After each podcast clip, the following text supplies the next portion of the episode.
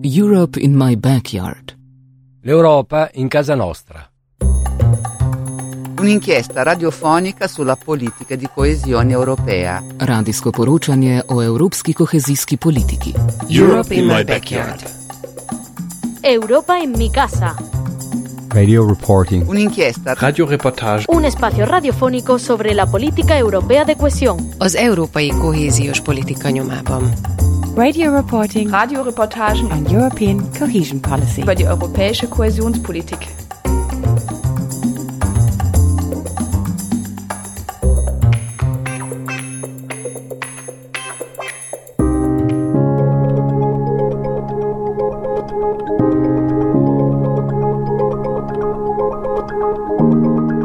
Műsorsorozatunkban olyan kezdeményezéseket és projekteket mutatunk be, amelyek Európai Uniós támogatással az Európai Unió kohéziós alapjából valósulhattak meg.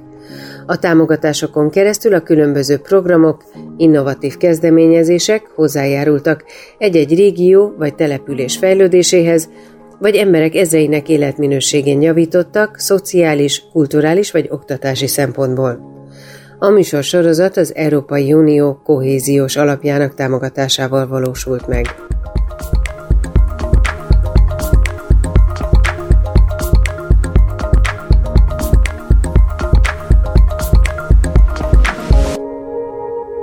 Magyarország energetikai helyzete rendkívül sajátos. Jelentős mértékben kiszolgáltatottak vagyunk az importált energiának, miközben a lakosság ezzel összefüggő tudatosságában sem tartozunk az élmezőnybe. A problémát tovább súlyosbítja épületeink elmaradt korszerűsítése. Bőven lenne munka például a lakóházak, közintézmények megfelelő szigetelésével. Ez utóbbi problémára is igyekszik megoldást kínálni az Európai Unió kohéziós alapja. Az odaítélt támogatásoknak köszönhetően több száz épület esetett át különböző energetikai korszerűsítéseken. Így ebben az epizódban ezeknek a programoknak a jelentőségéről és a lehetséges további irányokról beszélgetünk. Én Kemény Dániel vagyok, a következő mintegy fél órában pedig vendégem Holoda Attila energetikai szakértő lesz, aki döntéshozóként egykoron még energiaügyi helyettes államtitkárként is tevékenykedett.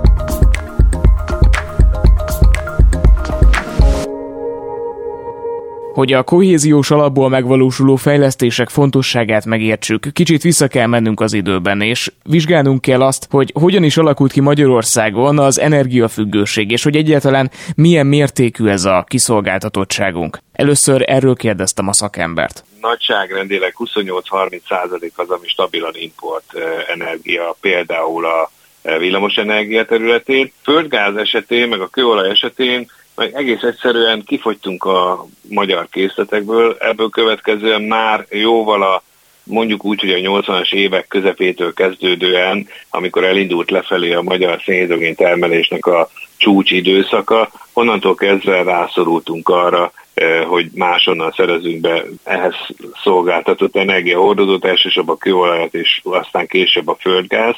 Gyorsan hozzáteszem, hogy az a fajta gázfelhasználási dominancia, ami Magyarországon jellemző a lakossági és ipari fogyasztóknál, azért az nem egy általános jellemzője mondjuk az Európai Uniós tagállamoknak, sőt még azt sem mondanám, hogy, hogy nagyon a szociál, volt szocialista tagállamokra lenne jellemző, mert azok között is vannak hatalmas nagy eltérések.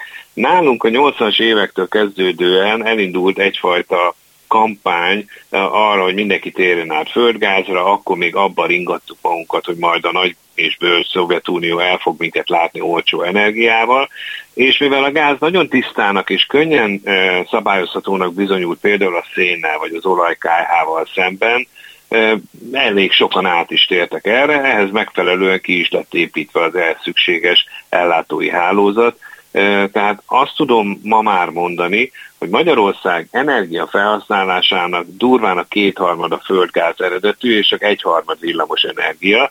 Ezt akkor érdemes figyelembe venni, amikor arról beszél az ember, hogy na akkor hogyan tudjuk ezeket például helyettesíteni, mert azért a földgáz fűtés meg a földgáz felhasználás nem olyan egyszerű helyettesíteni mondjuk villamos energiával. Arról nem is beszélve, hogy a villamos energia hálózat sem bírna hirtelen egyfajta ilyen átállást, de hozzá kell tenni, hogy a lakossági fogyasztók és egyébként a közösszemi fogyasztók is egyszerűen nincsenek erre fölkészülve, sőt mondjuk csak tényleg egy profán példaként, hogyha valaki ki akarná cserélni a, az ósdi gázkonvektort mondjuk egy nagyon korszerű villamos infrafűtésre, vagy egy hűtő-fűtő klímára, akkor nem biztos, hogy a saját villamos energiarendszer elbírná azt, tehát komoly fejlesztésekre lenne szükség.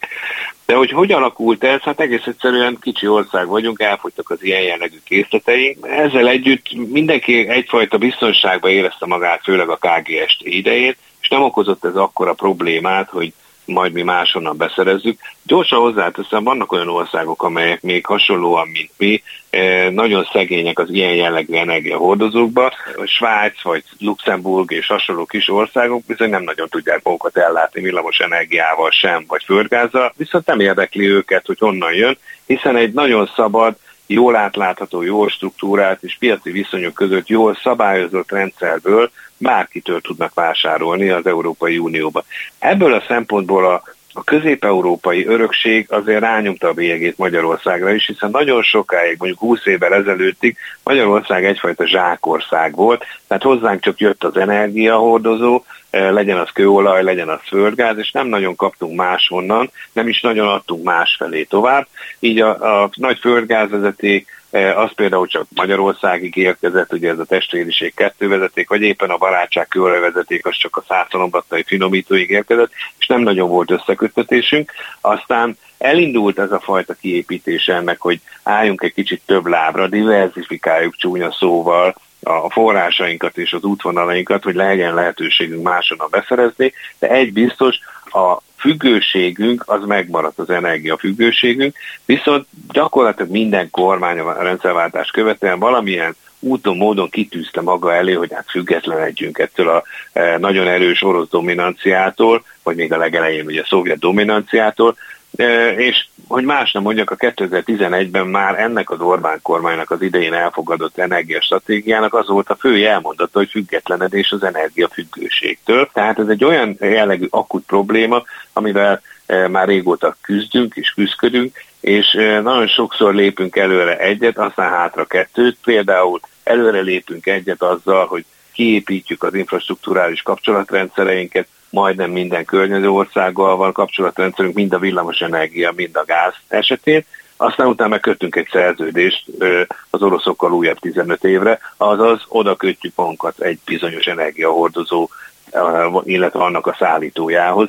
Tehát azt látom, hogy miközben egyébként Magyarország esetében még csak az sem igaz, hogy nincsenek ásványkincseink, mert például kőszén készletek, kőszén vagyona az országnak 8,5 milliárd tonna. Ez most egy döbbenetes nagy szám, e, különösen, hogyha hozzáteszük, hogy és ebből alig egy-két millió termelünk ki évente. E, bizony, meg azt is el kell mondani, hogy, hogy a, a, a korszerűbb e, energia hordozó, feldolgozó rendszerek, tehát a, azok a szenes erőművek, azok hiányoznak például Magyarország esetében, és nem nagyon léptünk ebbe előre.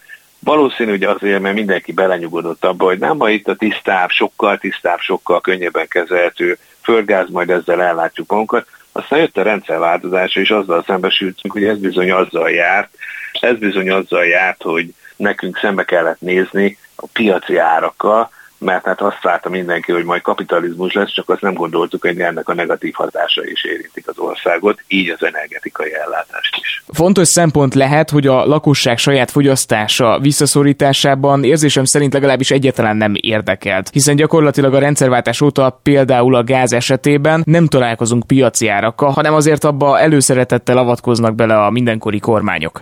Éppen ez a lágfené ennek az egésznek, amit említettél is, hogy hogy miközben pontosan tudjuk, hogy piaci áron egészen másképp lehetne beszerezni a, a, akár a villamos energiát, akár a földgáz, de mindig jön egy jóságos kormány, amelyik politikai kérdést csinál az energiahordozók árából, és ez nem csak a mostanira jellemző, már hiszen már korábban is így volt, sőt azt tudom mondani, hogy igazából szabályozott ára volt az energiának már a rendszerváltástól kezdődően, tehát a rezsicsökkentés mit olyat, vagy az, hogy figyelembe vegyék a, a lakosság tehelbíró képességét, ez nem, nem egy Orbán kormány találmány, ez jóval korábban is így volt, mindenki próbálta ezt csökkenteni, de azért emögött mégiscsak az volt, különösen a, a 2004-es Európai Uniós belépésünket követően, hogy azért előbb-utóbb mégiscsak utól fogjuk érni jövedelem szinten a, a nyugat-európaiakat, és akkor már mi is könnyebben tudjuk kifizetni a, a magasabb és a esetleg változó energiaárakat.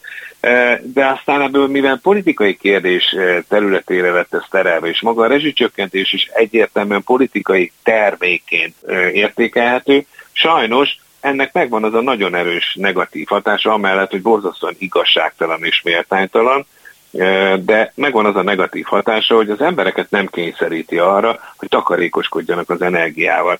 És azt tudom mondani, hogy ez még csak nem is magyar sajátosság, ez nagyon sok volt szocialista országra jellemző, hiszen úgy futottunk neki ennek a nagy kapitalizmusnak a rendszerváltás hajnalán, hogy igazság szerint a rendszereink nem nagyon voltak fölkészítve a komoly technológiákra, és nem nagyon voltak hozzá financiális háttereink, sem országos szinten, de sem lakossági, egyedi szinten sem. Tehát nem tudtuk megfinanszírozni azt a fajta átalakítást, ami abba az irányba vezethetett volna, hogy egyrészt tudatosan használjuk az energiát, hatékonyan használjuk az energiát. Így most ott tartunk mi Magyarországon, és ez az egyik legcsúnyább ebbe a dologba, hogy a, nagyjából az épületeink 70%-ánál a felhasznált energia 40%-a veszendőbe megy, az azt jelenti, hogy az udvart, az utcát és minden mást fűtünk, de nem használjuk föl hatékonyan, és mivel folyamatosan azt sugalja a jóságos kormány eh, képe, hogy majd én eh, gondoskodom rólatok, nektek ezzel nem kell foglalkozni, ezért nincsenek is rászorítva a magyar fogyasztók arra,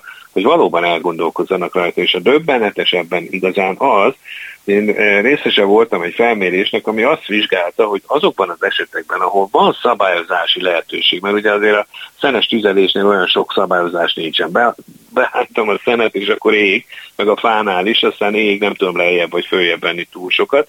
De azoknál a szabályozási lehetőséggel ellátott családi házaknál, a lakosságról beszélünk, ahol el lehetne tekerni például a konvektornak a a hőszabályozóját, vagy mondjuk van termosztát, mert azért az már mégiscsak egy so, eléggé széles körben elterjedt szabályozó rendszer, hogy használják ezt tudatosan, és az a e, szörnyű hírem, hogy nagyon nem.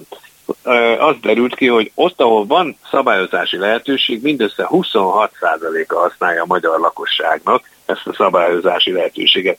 Ami azt jelenti, hogy magyarul tél elején beállítják, mit tudom, 22, 23, 24 fokra, kinek milyen éppen a, az igénye, és ott tartja. Akkor is, hogyha elmegy dolgozni, akkor is, ha senki nincs a házba, ott tartja.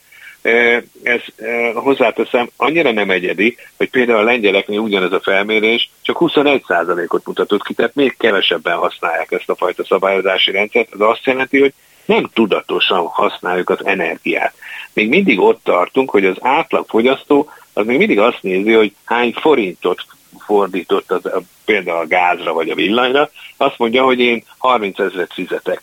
És hogyha 30 ezer felé megy, akkor akkor, ö, akkor el kell sipákolni, ha lejjebb megy, akkor meg örül. De hogyha még megkérdezzük egy átlagfogyasztótól, hogy tessék mondani, hány köbméter gázt tetszik el használni, akkor nem tudja. És ez döbbenetes, mert miközben mindenki abba az irányba megy hogy okos városok, okos rendszerek, okos mérők rendszere, az okos mérő az bizony feltételezi az okos fogyasztót, vagy legalábbis azt a fogyasztót, aki érdeklődik a saját fogyasztása iránt. Én nem mondom, hogy a fiatalabb generációnál már nincsenek azok, akik tudatosabban foglalkoznak ezzel, de a nagy többség mind a mai napig egész egyszerűen tudomásul veszi, hogy az energia olcsó, ha esetleg emelkedne az ára, majd a kormány megvéd minket, vagy a politikusok megvédenek minket. Egyébként meg én élvezem, hogyha otthon atléta trikóba járok, legyen csak 24-25 fok a lakásba, mert nekem az jár. És ehhez persze hozzájárult az is, hogy a fűtési rendszereink is nagyon korszerűtlenek, hiszen ezek a korábbi panelházakba kiépített távfőrendszerek ugye az átfolyós rendszerükkel nem szabályozhatók, ezért a mai napig az van, hogy például a felsőbb szinteken nem lehet eltekerni, a, a, nem lehet szabályozni ugye a radiátort, mert akkor az alsóbb szintek nem kapnak elég meleget, tehát át folyik rajta, és attól függ, hogy ki hogy szabályozza. Itt megint ott tartunk, én emlékszem rá, hogy voltam egy ilyen e, valamilyen választási gyűlésen, és kérdeztek erről, és elmondtam, hogy lehetne például szigeteléssel rengeteget megspórolni. Azt mondták, hogy de minek, hát most is 26 fok van a lakásomban, akkor amíg szigetelik, akkor 28 lesz nem megy ki még az se, így is nyitott ablaknál vagyunk télen, és ez döbbenetes, hogy az emberek nem azon gondolkodnak, hogy jó, akkor kellene valamit akár közösségi alapon megfinanszírozni ezt a fajta hatékonyságot, hogy egy kicsit spóroljunk már ezzel az energiával, nem, azt mondják, hogy hát azért nem kell szigetelni, mert attól még melegebb lesz.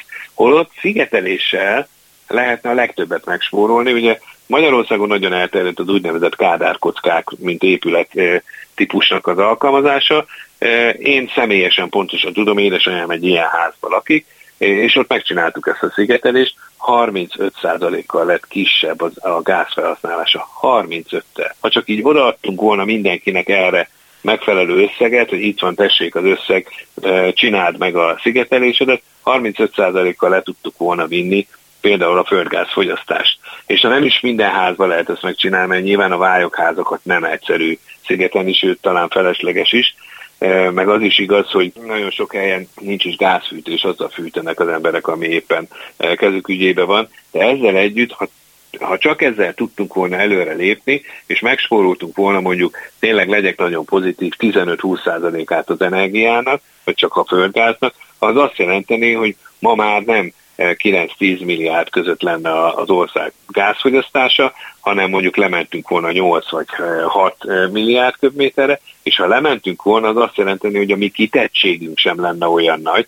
hiszen a magyar termelés az egy adottság, az nagyjából olyan 1,2-1,3 milliárd köbméter, annak a jelentősége akkor nő, hogyha a teljes fogyasztás csökken, mert ugye az onnantól kezdve a magyar energiával tudnánk ellátni magunkat. Tehát nagyon sok sebből vérzik ez a fajta tudatosság, de leginkább ami hiányzik Magyarországon, az a tudatos energiafogyasztás és energiafelhasználás, meg az ehhez való viszony, tehát hogy legyünk egy kicsit hatékonyabbak, eh, csináljunk, kezdjünk vele valamit, szigeteljük a házat, ne fűtsük az udvar, stb.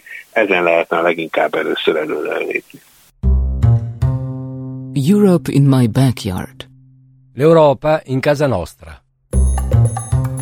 Un'inchiesta radiofonica sulla politica di coesione europea. Radijsko poročanje o evropski kohezijski politiki. Europe in my backyard. Europa en mi casa. Radio reporting. Un'inchiesta. Radioreportage. Un espacio radiofónico sobre la política europea de cohesión. Az európai kohéziós politika nyomában. Radio reporting Radioreportagen on European cohesion policy. über die europäische Kohäsionspolitik.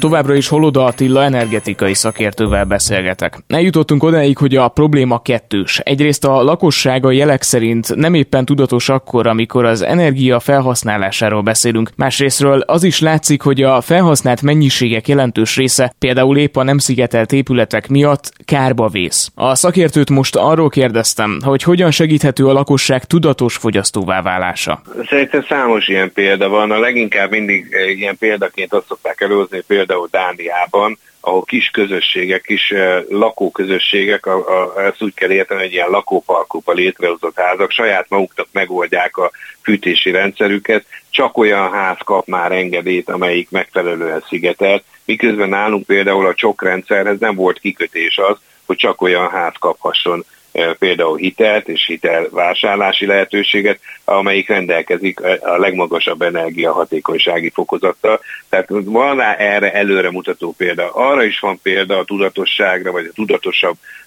fogyasztói magatartás, hogy például Németországban, de ugyanez igaz Hollandiában vagy Dániában is, hajlandók a fogyasztók többet fizetni picivel az energiáért, hogyha az zöld energiából származik.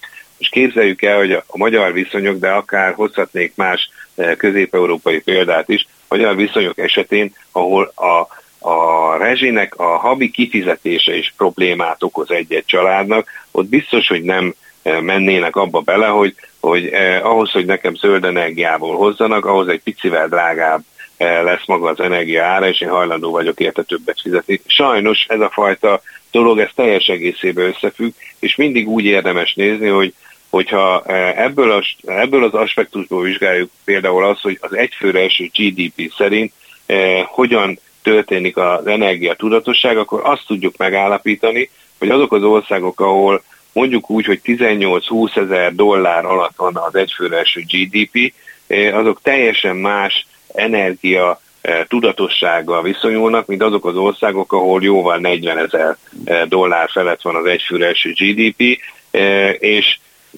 ez oda vezet, hogy mi tulajdonképpen energiaszegény ország vagyunk, abból a szempontból, hogy nem tudatosan, nem odafigyelve használjuk az energiát, nincsen elfekvő saját financiális lehetőségünk arra, hogy most hirtelen szigeteljük a házat, mert egész egyszerűen nem ilyen a jövedelem viszony.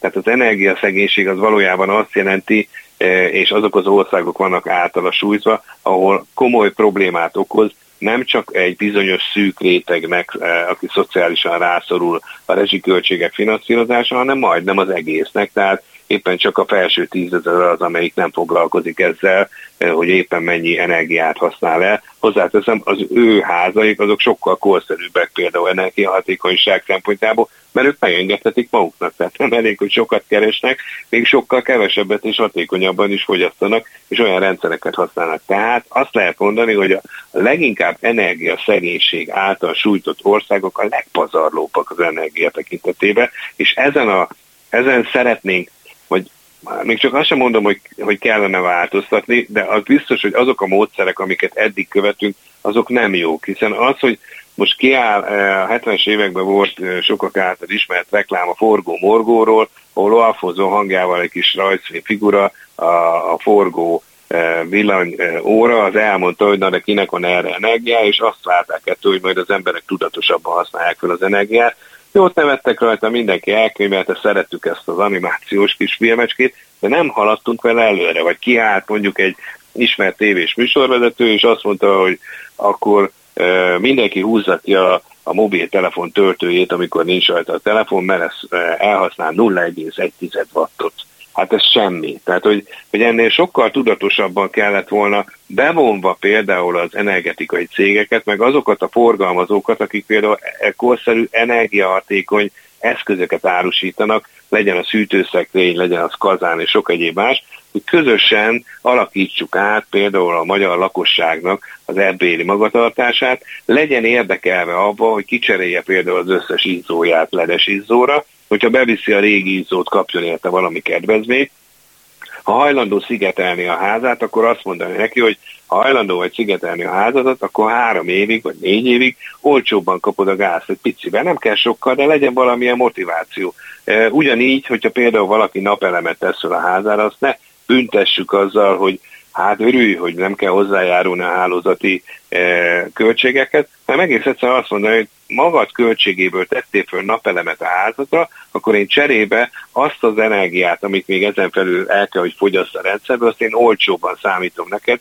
mert egész egyszerűen értékelem azt a fajta hozzáadott értékedet, hogy te tudatosan akarod csökkenteni a saját energiafogyasztásodat, és áttereled például a megújuló területek. Magyarországot ilyen példát nem is nagyon tudnék mondani, de még arra sem, amit az előbb említettem, hogy például kis közösségek, mint Dániába összefognak, és a saját energia ellátó rendszerüket egy ilyen kvázi sziget üzemmódba gyakorlatilag a földtől kezdődően egészen a napelem felhasználásáig vagy mondjuk akár szélkerék felhasználásáig meg lehetne oldani. De más mondok, volt erre kezdeményezés nálunk is, hogy bioenergiát, ugye az is a megújulók közé tartozik, a biomassa erőművet, egy nagyobb mezőgazdasági területen vegyük rá az ott dolgozó mezőgazdasági vállalkozókat, hogy termeljenek ilyen bioültetvényen biomassa alapanyagot, és akkor annak a környéknek négy-öt falu kisebb város összefog, és a, a mezőgazdasági termelők jól járnak, mert ugye ők termelik meg az alapanyagot, és jól jár maga a közösség, mert sokkal olcsóbban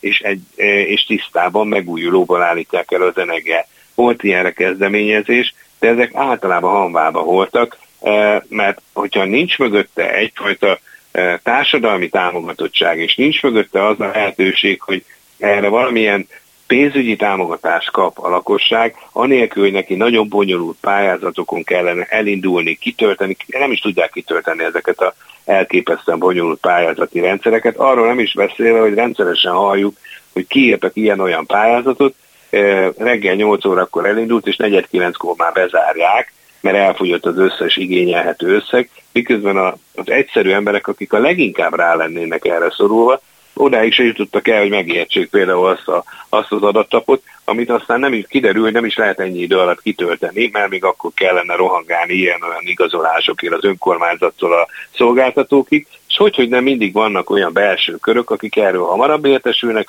és már kiírás pillanatában ők már be is adták a komplet kész pályázatot, és már kiírás pillanatában meg is nyertek rá olyan pénzeket, amit azoktól veszünk el, akik ezt erre nem képesek, és még az önkormányzatok sem jutottak el odáig, hogy segítsenek aktívan ezeknek a e, lakossági fogyasztóknak, már pedig, ha nem jutunk el idáig, akkor azt fogjuk nézni, hogy lesznek olyanok, akik rendszeresen igénybe vesznek ilyen dolgokat, egyre többet és egyre korszerűbb e, energiarendszereket használnak, miközben azok, akik a leginkább szegények, és nem tudják ezt megcsinálni, és nem férnek hozzá, azok fogják elpazarolni a legtöbb energiát, mert az ő esetükben ez a 40%-os hő, eh, meg villamos energia, meg sok egyéb más elmegy a levegőbe. A másik vázolt probléma abból adódik, hogy a felhasznált energia például épp a nem szigetelt épületek miatt kárba vész. Az unió kohéziós támogatásából számos közintézmény esett, tehát például épületszigetelési korszerűsítésen, ismerve a problémát, az ilyen programoknak mekkora jelentősége lehet? Igen, az, amikor én arról beszéltem, hogy a magyarországi épületek azok nagyon rossz állapotban vannak energiahatékonyság szempontjából, az épp úgy igazak egyébként a közüzemi és intézményi épületekre is.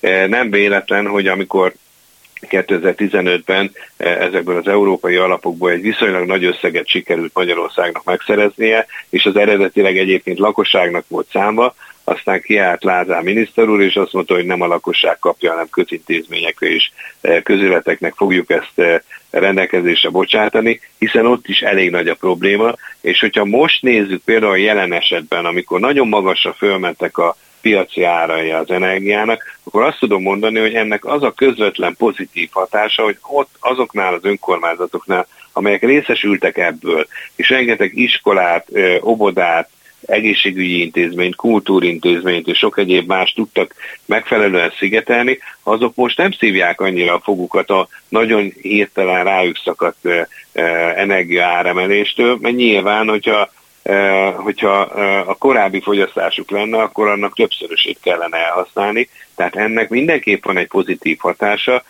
viszont abból a szempontból úgy mondanám, hogy nincsen ez a jó példa hatása a lakosságra, hanem a lakosság is áll, és azt mondja, hogy ja, persze úgy könnyű, hogyha kaptok rá pénzt, én nem kapok. Én meg csak felhetek föl valamilyen kedvezményes kamatozású itel, de az nekem kevés, hiszen a magyar lakosságot még pluszba sújtja a 2010-es évektől kezdődően a devizahitelek átfordulása, tehát nem elég, hogy hogy van valamilyen lakóingatlanja, és az még megvan terhelve ezzel a plusz hitellel, mai napig nyögik sokan ennek még a káros eredményét, és akkor, hogy ő még erre pénzt legyen föl, bármilyen, bármilyen kedvezményes banki konstrukció is legyen, nem lesz rá saját forrás, nem is mer belevágni. Ebből következően az a fajta pozitív hozadéka egy ilyen közösségi, előremutató energiahatékonysági programnak nincs meg, mert egész egyszerűen másképp kezelik saját magukat a lakossági fogyasztók, mint ahogy a közületiek. Ezzel együtt a közületek számára és a közintézmények, valamint az önkormányzatok számára ez egy nagyon pozitív dolog, hiszen e, azt tudom mondani, hogy, hogy úgy átlagosan egy ilyen közepes város, egy ilyen 30-40 ezer e, fős város esetében a teljes éves önkormányzati költségvetésnek nagyjából 90-92 százaléka a saját intézményeik fenntartására fordítódik. Egyre kevesebb pénz jut például a, a fejlesztésekre, és hogyha ebbe tudunk nekik segíteni azzal, hogy csökkentjük a, az energiafelhasználást, és sokkal hatékonyabban használják föl, az bizony azzal is jár, hogy több pénz fog jutni a helyi közösség számára pozitív fejlesztésekre, új orvosi rendelő, új iskola, új óvoda, új bölcsőde és sok egyéb más közterületeknek a fejlesztésére is. Az elmúlt fél órában Magyarország sajátos energetikai helyzetéről és az unió kohéziós forrásaiból megvalósult épületkorszerűsítési projektekről beszélgettünk. Vendégem Holoda Attila energetikai szakértő volt, a figyelmüket megköszönve búcsúzik a műsorvezető Kemény Dániel. Most Miskolcra látogatunk. A vendégünk Palik Zoltán, aki a, az ottani top pályázatnak, majd ezeket is mindjárt tisztázzuk a, az egyik szervezője, főembere. És a programnak a címa, jól tudom, ami a Győri kapu város részére irányult, hogy kapuzörgető, már eleve egy ilyen invitáló kedves program. Szóval szia Zoli, és köszönjük, hogy rendelkezésre állsz. Mi az, ami fontos bevezetőként, amit erről a programról érdemes elmondani? Ez a kapuzörgető program Miskolc belvárosi részében valósult meg tulajdonképpen. Ez egy top 692-es konstrukció volt. Azért van jelentőség ezt tudni, mert hogy ebből a konstrukcióból csak két város volt, ahol megengedték azt, hogy civilek pályázzanak főpályázóként. Különben mindenhol máshol ez egy önkormányzati program volt. Ki volt a másik város? Emlékszel? Szeged. Szeged. Na és ez, ez tényleg egy különös dolog. Általában az ilyen város megújító nagy programoknál tényleg mindenütt én is azt tapasztalom, hogy, hogy az önkormányzat a főpályázó, de azért ti valamilyen kapcsolatban voltatok az önkormányzattal, tehát egy civil szervezet volt az egyik szereplő főpályázóként, és hogy, hogy jött ide az önkormányzat? Ugye az volt, hogy Miskolcon négy ilyen akcióterület volt, amiben civilek tudtak pályázni. Nyilván mind a négy szervezet, az valamilyen szinten bizalmi viszonyban volt az önkormányzattal, tehát hogy amiért átengedték, illetve konzorciumi partnerként mind a négy pályázatban megjelent azért az önkormányzat az általa létrehozott közalapítvány, valamelyik közalapítvány. Tehát ilyen módon jelen is volt az önkormányzat a projektben, illetve nem is.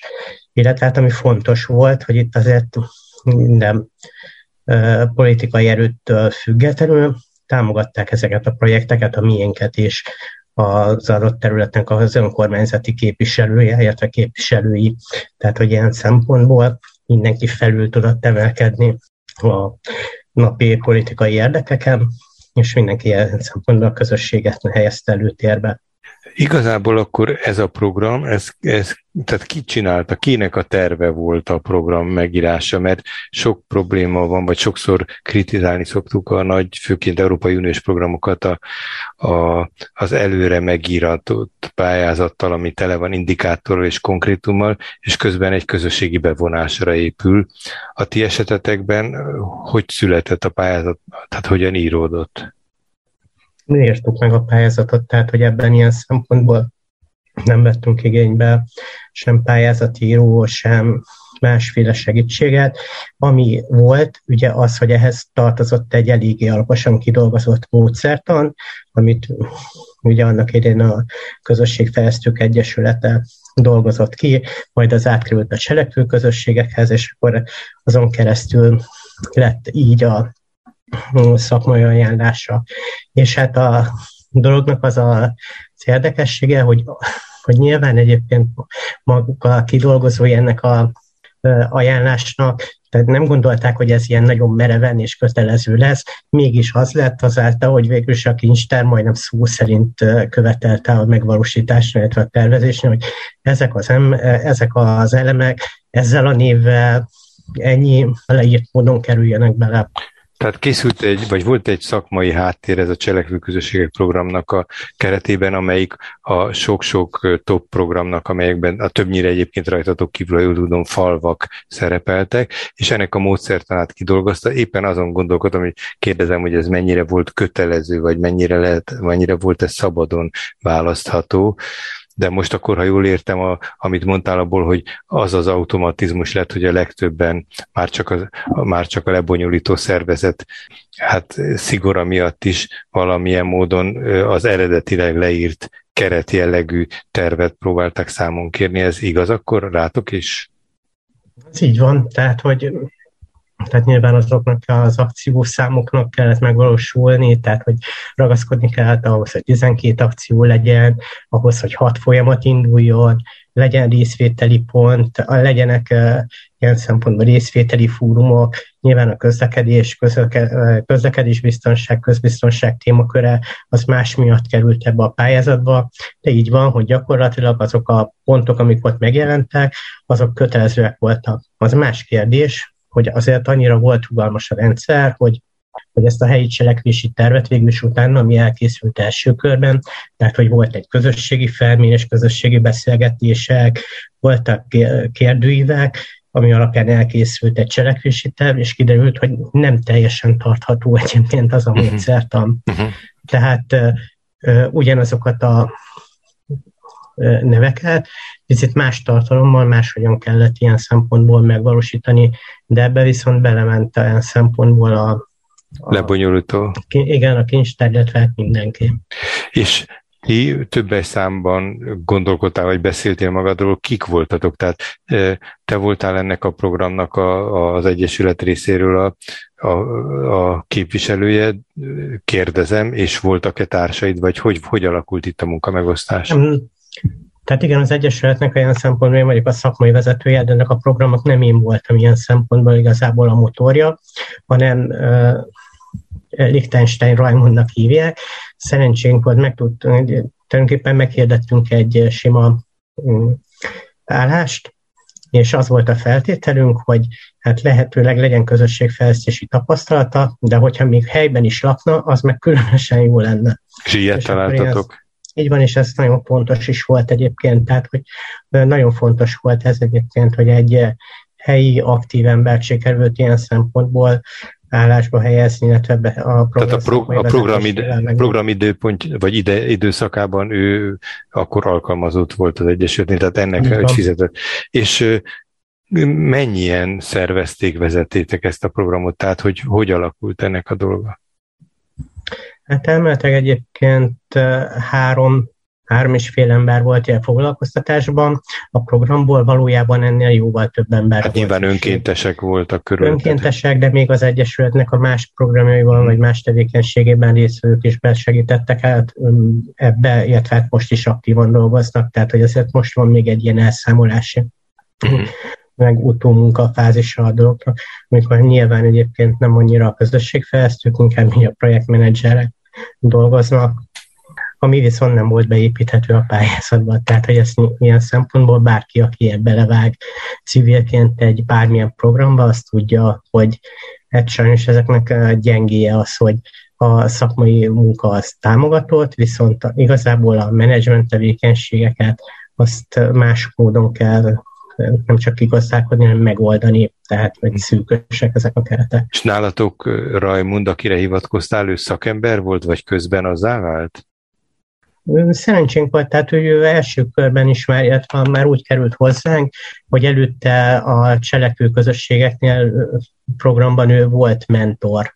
Uh-huh. Utána azt elhagyta, és jött át hozzánk. Tehát akkor volt, volt egy szakmai felkészültsége, mert azt tudom, hogy ebben a programban főleg a, a szakmai munkára készítettek föl különböző képzésekkel és hasonló tematikus anyagokkal. Hogy, hogy zajlott egy pár dolgot? Nyilván nem tudjuk ebben a 25-30 percben az egész programot részleteiben elmutatni, de hogy, hogy mi volt a, a, tehát milyen lépései voltak és milyen főbb tartalmai voltak a programnak, egy pár szót, ha erről szólnál. Hát az egész egyébként a közösségnek a megismerésével, illetve az ottani igényeknek a megismerésével indult. Erre volt interjúkat készítettünk, közösségi beszélgetéseket tartottunk. Nyilván arra büszkék vagyunk ilyen szempontból, hogy túl teljesítettünk mindent, és hogy e, ezt a fázist nem spóroltuk meg, tehát hogy gyakorlatilag heti rendszerséggel, sőt volt el hét, amikor kétszer is voltak, volt közösségi beszélgetésünk. Azt mondtuk, hogy igazából mindenről lehet beszélni, annak ellenére, hogy a programnak a tartalma az meglehetősen kötött. Azért volt szükség pont, hogy sokat lehessen beszélgetni, mert első körben minden ilyen programnál ugye előjönnek ez a szokásos történet, hogy nálunk mondjuk a közbiztonság, ilyen, utána ilyen a utcakép, az infrastruktúra, tehát első körben mindenkinek ez szokott eszebe jutni, hogyha mondjuk egy település részében egy települési fejlesztésről kérdezik a véleményét. És nagyon sok alkalom, nagyon sok beszélgetés az, amikor mondjuk előjönnek már azok az elemek, és amik nem ezzel függenek össze, hanem azzal, hogy ő mihez ért, kivel találkozna, hová látogatna el. Úgyhogy ez volt ilyen szempontból egy több mint fél éves időszak, elvileg, gyakorlatilag viszont nem zárult le. Tehát mi ezt évente a cselekvési tervünket, amikor elkészült, utána is évenként felülvizsgáltuk és aktualizáltuk. Tehát, hogy ez gyakorlatilag ilyen folyamatos párbeszéd. Hát milyen hosszú volt a program? Mire gondolunk? Két-három év? Három év. Uh-huh. Tehát, hogy két és fél év. Még erről a Győri, kap, Győri kapu városrészről, mert ugye több városrész volt Miskolcon, akik a pályázatokban is részletek, erről egy pár szót szóljál, tehát hogy mit, hogy képzeljük, kik élnek itt, mennyien vannak nagyságrendileg? A városrészben kb. 10 ember lakik, abban a szempontból ilyen kicsit ilyen folyosó jellegű a dolog, Miskolcot, tehát a klasszikus történeti Miskolcot, illetve Diós György köti össze. Azt kell tudni róla, hogy ott tulajdonképpen a 60-as évek elejéig nem nagyon volt semmi, tehát hogy földek voltak, korábban még egy katonai lőtér is, és akkor kezdtek el építeni több lakótelepet, tehát hogy ez tipikusan egy ilyen nagyvárosias lakótelepes terület, de azért mégiscsak maradtak meg benne a régi utcákból, tehát vannak benne Családi házas rész? Családi házak, illetve hát vannak olyan részei, ami pedig hát vonzó volt, mert azért mégiscsak egy jól ellátott, tehát hogy jó a közlekedése, uh-huh. jók, jók voltak az iskolái, meg most is jók az iskolái, jók a közszolgáltatások, éppen ezért mondjuk, hogy volt arra is igény, hogy ott új házakat építsenek. Tehát ilyen szempontból ez inkább egy ilyen lakótelepes rész, de azért vannak más jellegű területei is, és ezek korábban így el volt, elkülönültek egymástól, tehát egy picit megpróbáltuk ebben a programban közelebb hozni őket. Azt, azt hogy képzeljük? Hát tízezer ember az egy, az egy város tényleg, egy csomó településnek ez a nagyságrendje. Hogy lehetett megragadni egy ilyen program keretében? Kisebb egységekre bontani, vagy, vagy hogy milyen ürügyel, tehát hogy, hogy sikerült bevonni az embereket, elérni az embereket, mert egyszerre tízezer emberrel kommunikálni, hát csak ilyen egyoldalúan lehet, de hogy ez interaktív és valóban a saját erőforrásaikat felajánlják és betegyék ebbe az emberek ez hogy, hogy realizálódott? Az első és a legfontosabb szerintem az ilyen szempontból Rajmond és a többi kollégám, tehát az, hogy ne, ők ezzel keltek, feküdtek, tehát hogy amikor felszállt Rajmond a villamosra, és megkérdezték, hogy ö, ö, hol van ez, meg az, egyszerűen olyan típusú ö, ember, aki mondjuk három mondat után el, el tudta mondani, hogy igen, akkor szállj be te is, gyere el hozzánk. De Tehát nagyon jó kapcsolatteremtő, arra utalsz? Uh-huh. Így van, meg az, hogy de nem csak az emberekkel, hanem a programba is, be, tehát hogy tényleg beleérte magát, illetve ben, tehát minden pillanatában a program, igen.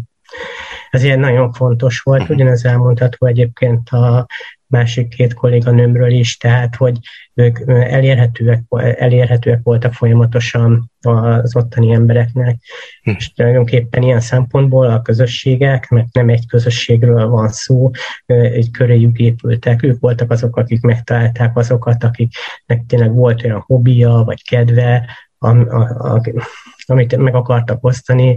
Volt is emlékanyaguk mondjuk a városrészről a korábbi életéről, vagy éppen mondjuk olyan helyen dolgoztak korábban, vagy most is, mondjuk a vízügy, tehát és tudtak beszélni. Átlátással a... rendelkezett a város egész múltjáról, jelenéről?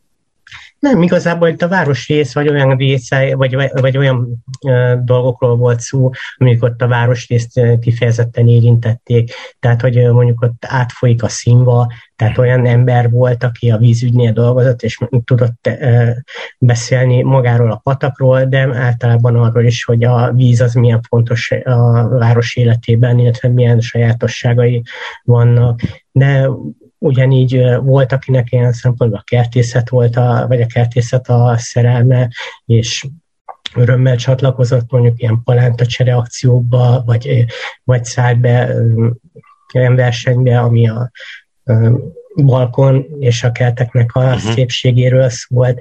De voltak egyébként olyanok, amiket olyan pillanatok szültek, tehát volt olyan aki a COVID alatt online korepetálást vállalt be például, tehát érzékelte, hogy ezek problémák lehetnek a, az érettségi és a felvételiknél, és akkor önként ezt ilyen szempontból elvállalta. Hogy kerültek ők kapcsolatba az emberekkel? Tehát az interjúk az véletlenszerűen ebben a tízezeres városrészben megcélozták az embereket, vagy volt valamilyen rendszerük, amivel keresték?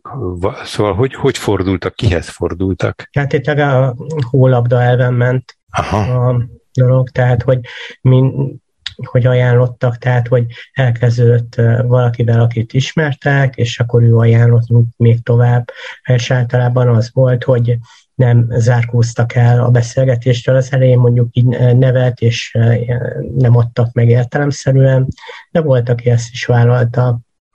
És, hogy, és hogy alakult, hogy bemaradtak a, a, ebben a programban és hát ezekben a csoportokban? Tehát ha elindult egy beszélgetés, ahogy most említetted, itt nyilván felmerültek már lehetséges programelemek, vagy lehetséges lépések, és akkor ö, ezek az emberek aztán ilyen aktivistáká maradtak, vagy lettek?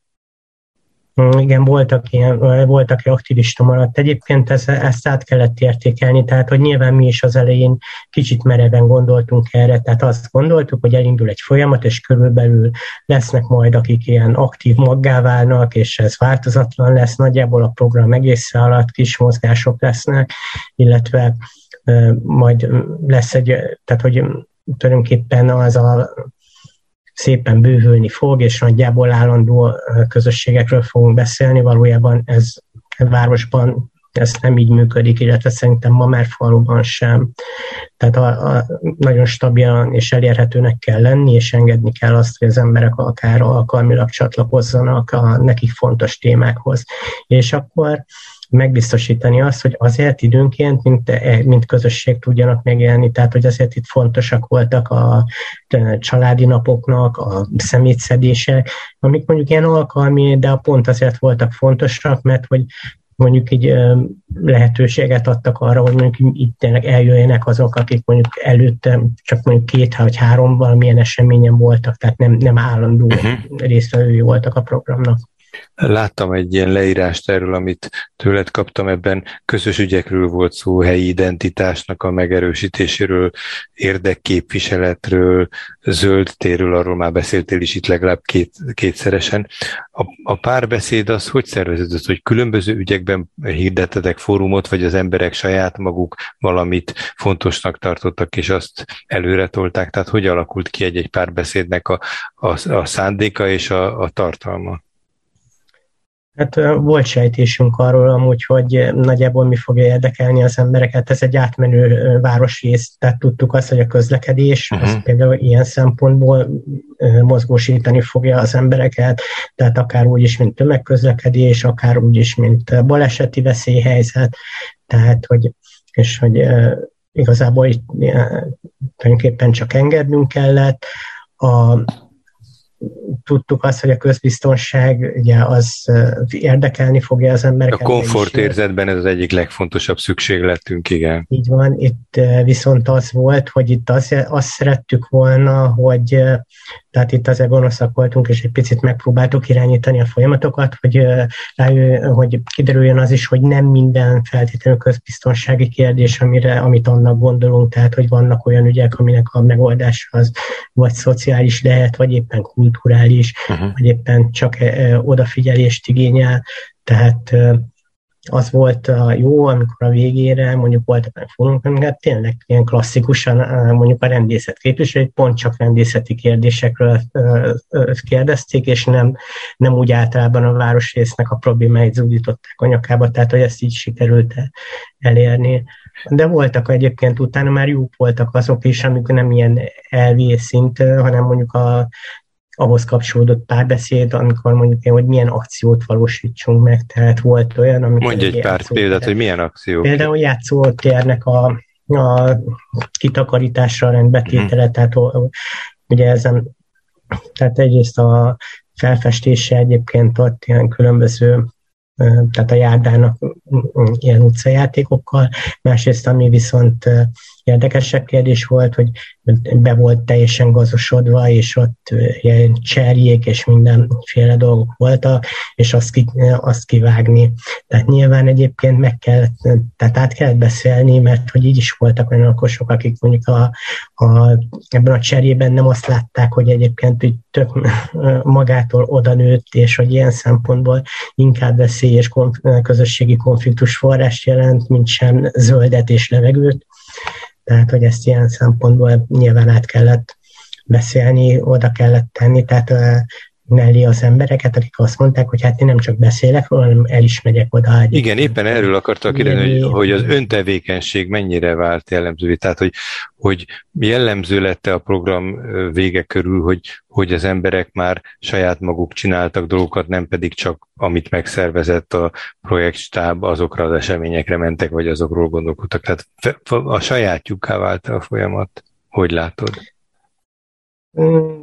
Szerintem igen, tehát hogy vannak olyan részei, tehát az, hogy összejárnak emberek, az megtörténik, tehát hogy játszani is, tehát amit korábban például nem, akkor jó, hogy azok, amiket ellettek ültetve, ott növények, azokat gondozzák. Tehát ugye az volt, a, az, arról, az volt annak egy megállapodás, hogy igen, szerzünk növényeket és minden, de valakinek meg kell oldani. Legyenek a gazdái. Igen, és ők váltak ilyen uh-huh. szempontból. Aha. Tehát, hogy még most is pedig azért a program az uh, hivatalosan október környékén már azért lezárult.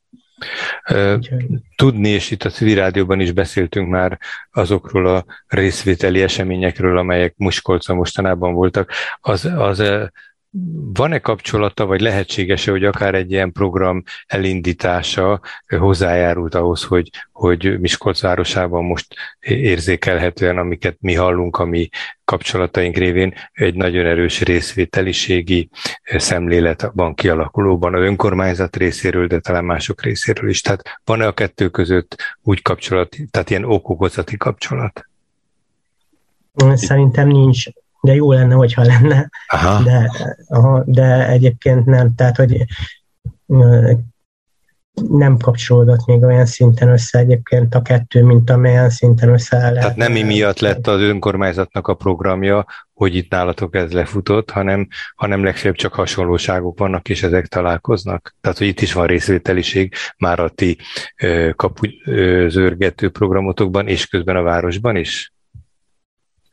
Nem, tehát, hogy ez konkrétan úgy kell érteni, hogy a részét az önkormányzat elindított, ugye, vagy meghirdetett egy részvételi programot, illetve hát még akkor nem programot, hanem azt, hogy a részvételiségnek nagyobb teret kíván szentelni. De ezt alapvetően szerintem nem annyira a helyi minták alapján indította el, és, hanem abból indult ki, hogy ez ilyen szempontból benne volt ugye az önkormányzati választások után egy picit a levegőben, uh-huh. és ez volt ilyen szempontból a kiindulási pont. Na jó, de itt lett részvételiség? Tehát ennek a, a szándéknak a, a, a ti programterületeteken van, van valamilyen lenyomata, vagy valamilyen megragadható része, vagy ez most kevéssé van jelen? Nem tudom, mi dolgozunk egyébként a részvételi programban, tehát most a részvételi költségvetést például támogatjuk úgy is, hogy, tehát, hogy gyakorlatilag mint ügyfélszolgálatként, és hogy segítjük ezt a, ez a folyamatot. Mi ez a ti egyesületetek, amire gondolsz? Igen, uh-huh. igen.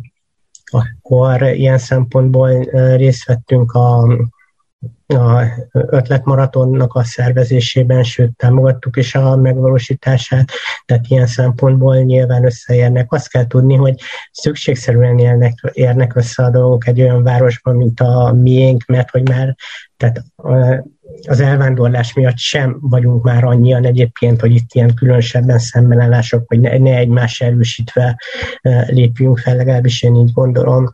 Az egy másik kérdés, hogy végig kell gondolni, hogy a hogy hogyan lehetne még jobban összehangolni, összetenni egyébként ezeket a dolgokat. Úgy gondolom, hogy ennek a terepe lehetne mondjuk a városfejlesztési stratégiának a tervezése, tehát hogy egy picit a részvételiségnek, tehát ami most elindultak részvételi folyamatok, azoknak a beépítése mondjuk egy, egy tartósabb, egy 2030-ig tartó keretben.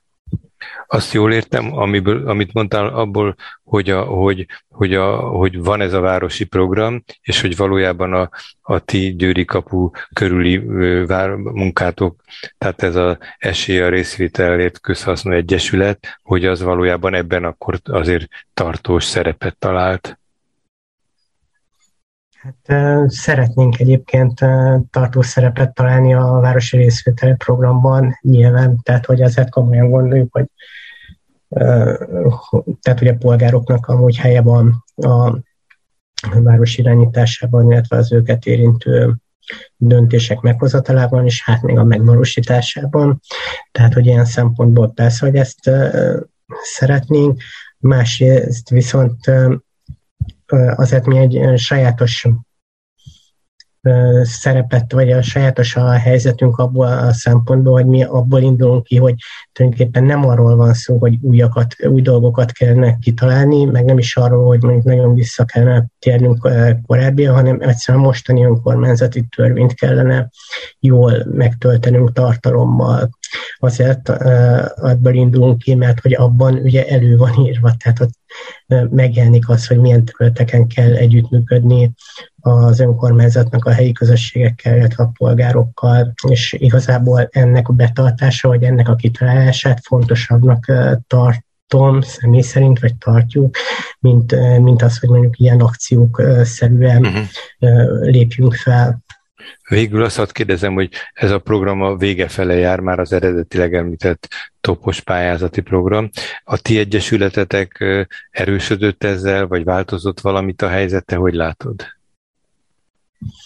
Hát, erősödött ilyen szempontból, tehát hogy ismerté, ismertebbé vált ilyen szempontból, tehát hogy korábban ugye igazából annak kapcsán ismertek minket, hogy megyei civil központként dolgozunk, tehát hogy a, a, mi a, nyújtunk ingyenes jogi gazdálkodási bármilyen tanácsadást és információt civil szervezeteknek. civil szervezeteknek, és ez ilyen szempontból a korábban is volt közösségfejlesztési lába a szervezetnek, de ennyire erősen nem, tehát nyilván erősödtünk is, nyilván vannak olyan dolgok, amiket tehát át, vagy értékelnünk kell, hogy ez ilyen, hogy mennyire jött be. Ne, furcsa, de a kapuzörgetők név az jobban beidegződött az emberekben, mint a szervezetnek a neve, tehát hogy nyilván ezzel majd előbb-utóbb kell kezdeni valami felelősséget jelent, hogy valamilyen formában azért jó lenne folytatni a programot, de azt is látjuk, hogy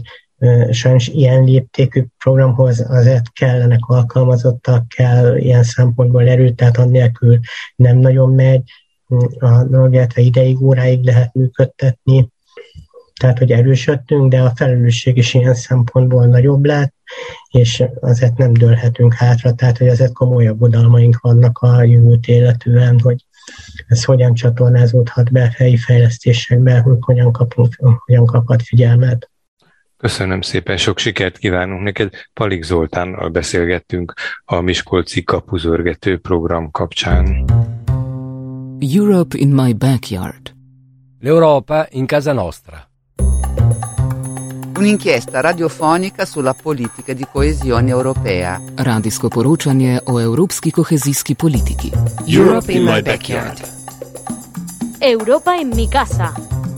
Radio reporting. Un'inchiesta. Radioreportage. Un espacio radiofónico sobre la política europea de cohesión. Az európai kohéziós politika nyomában.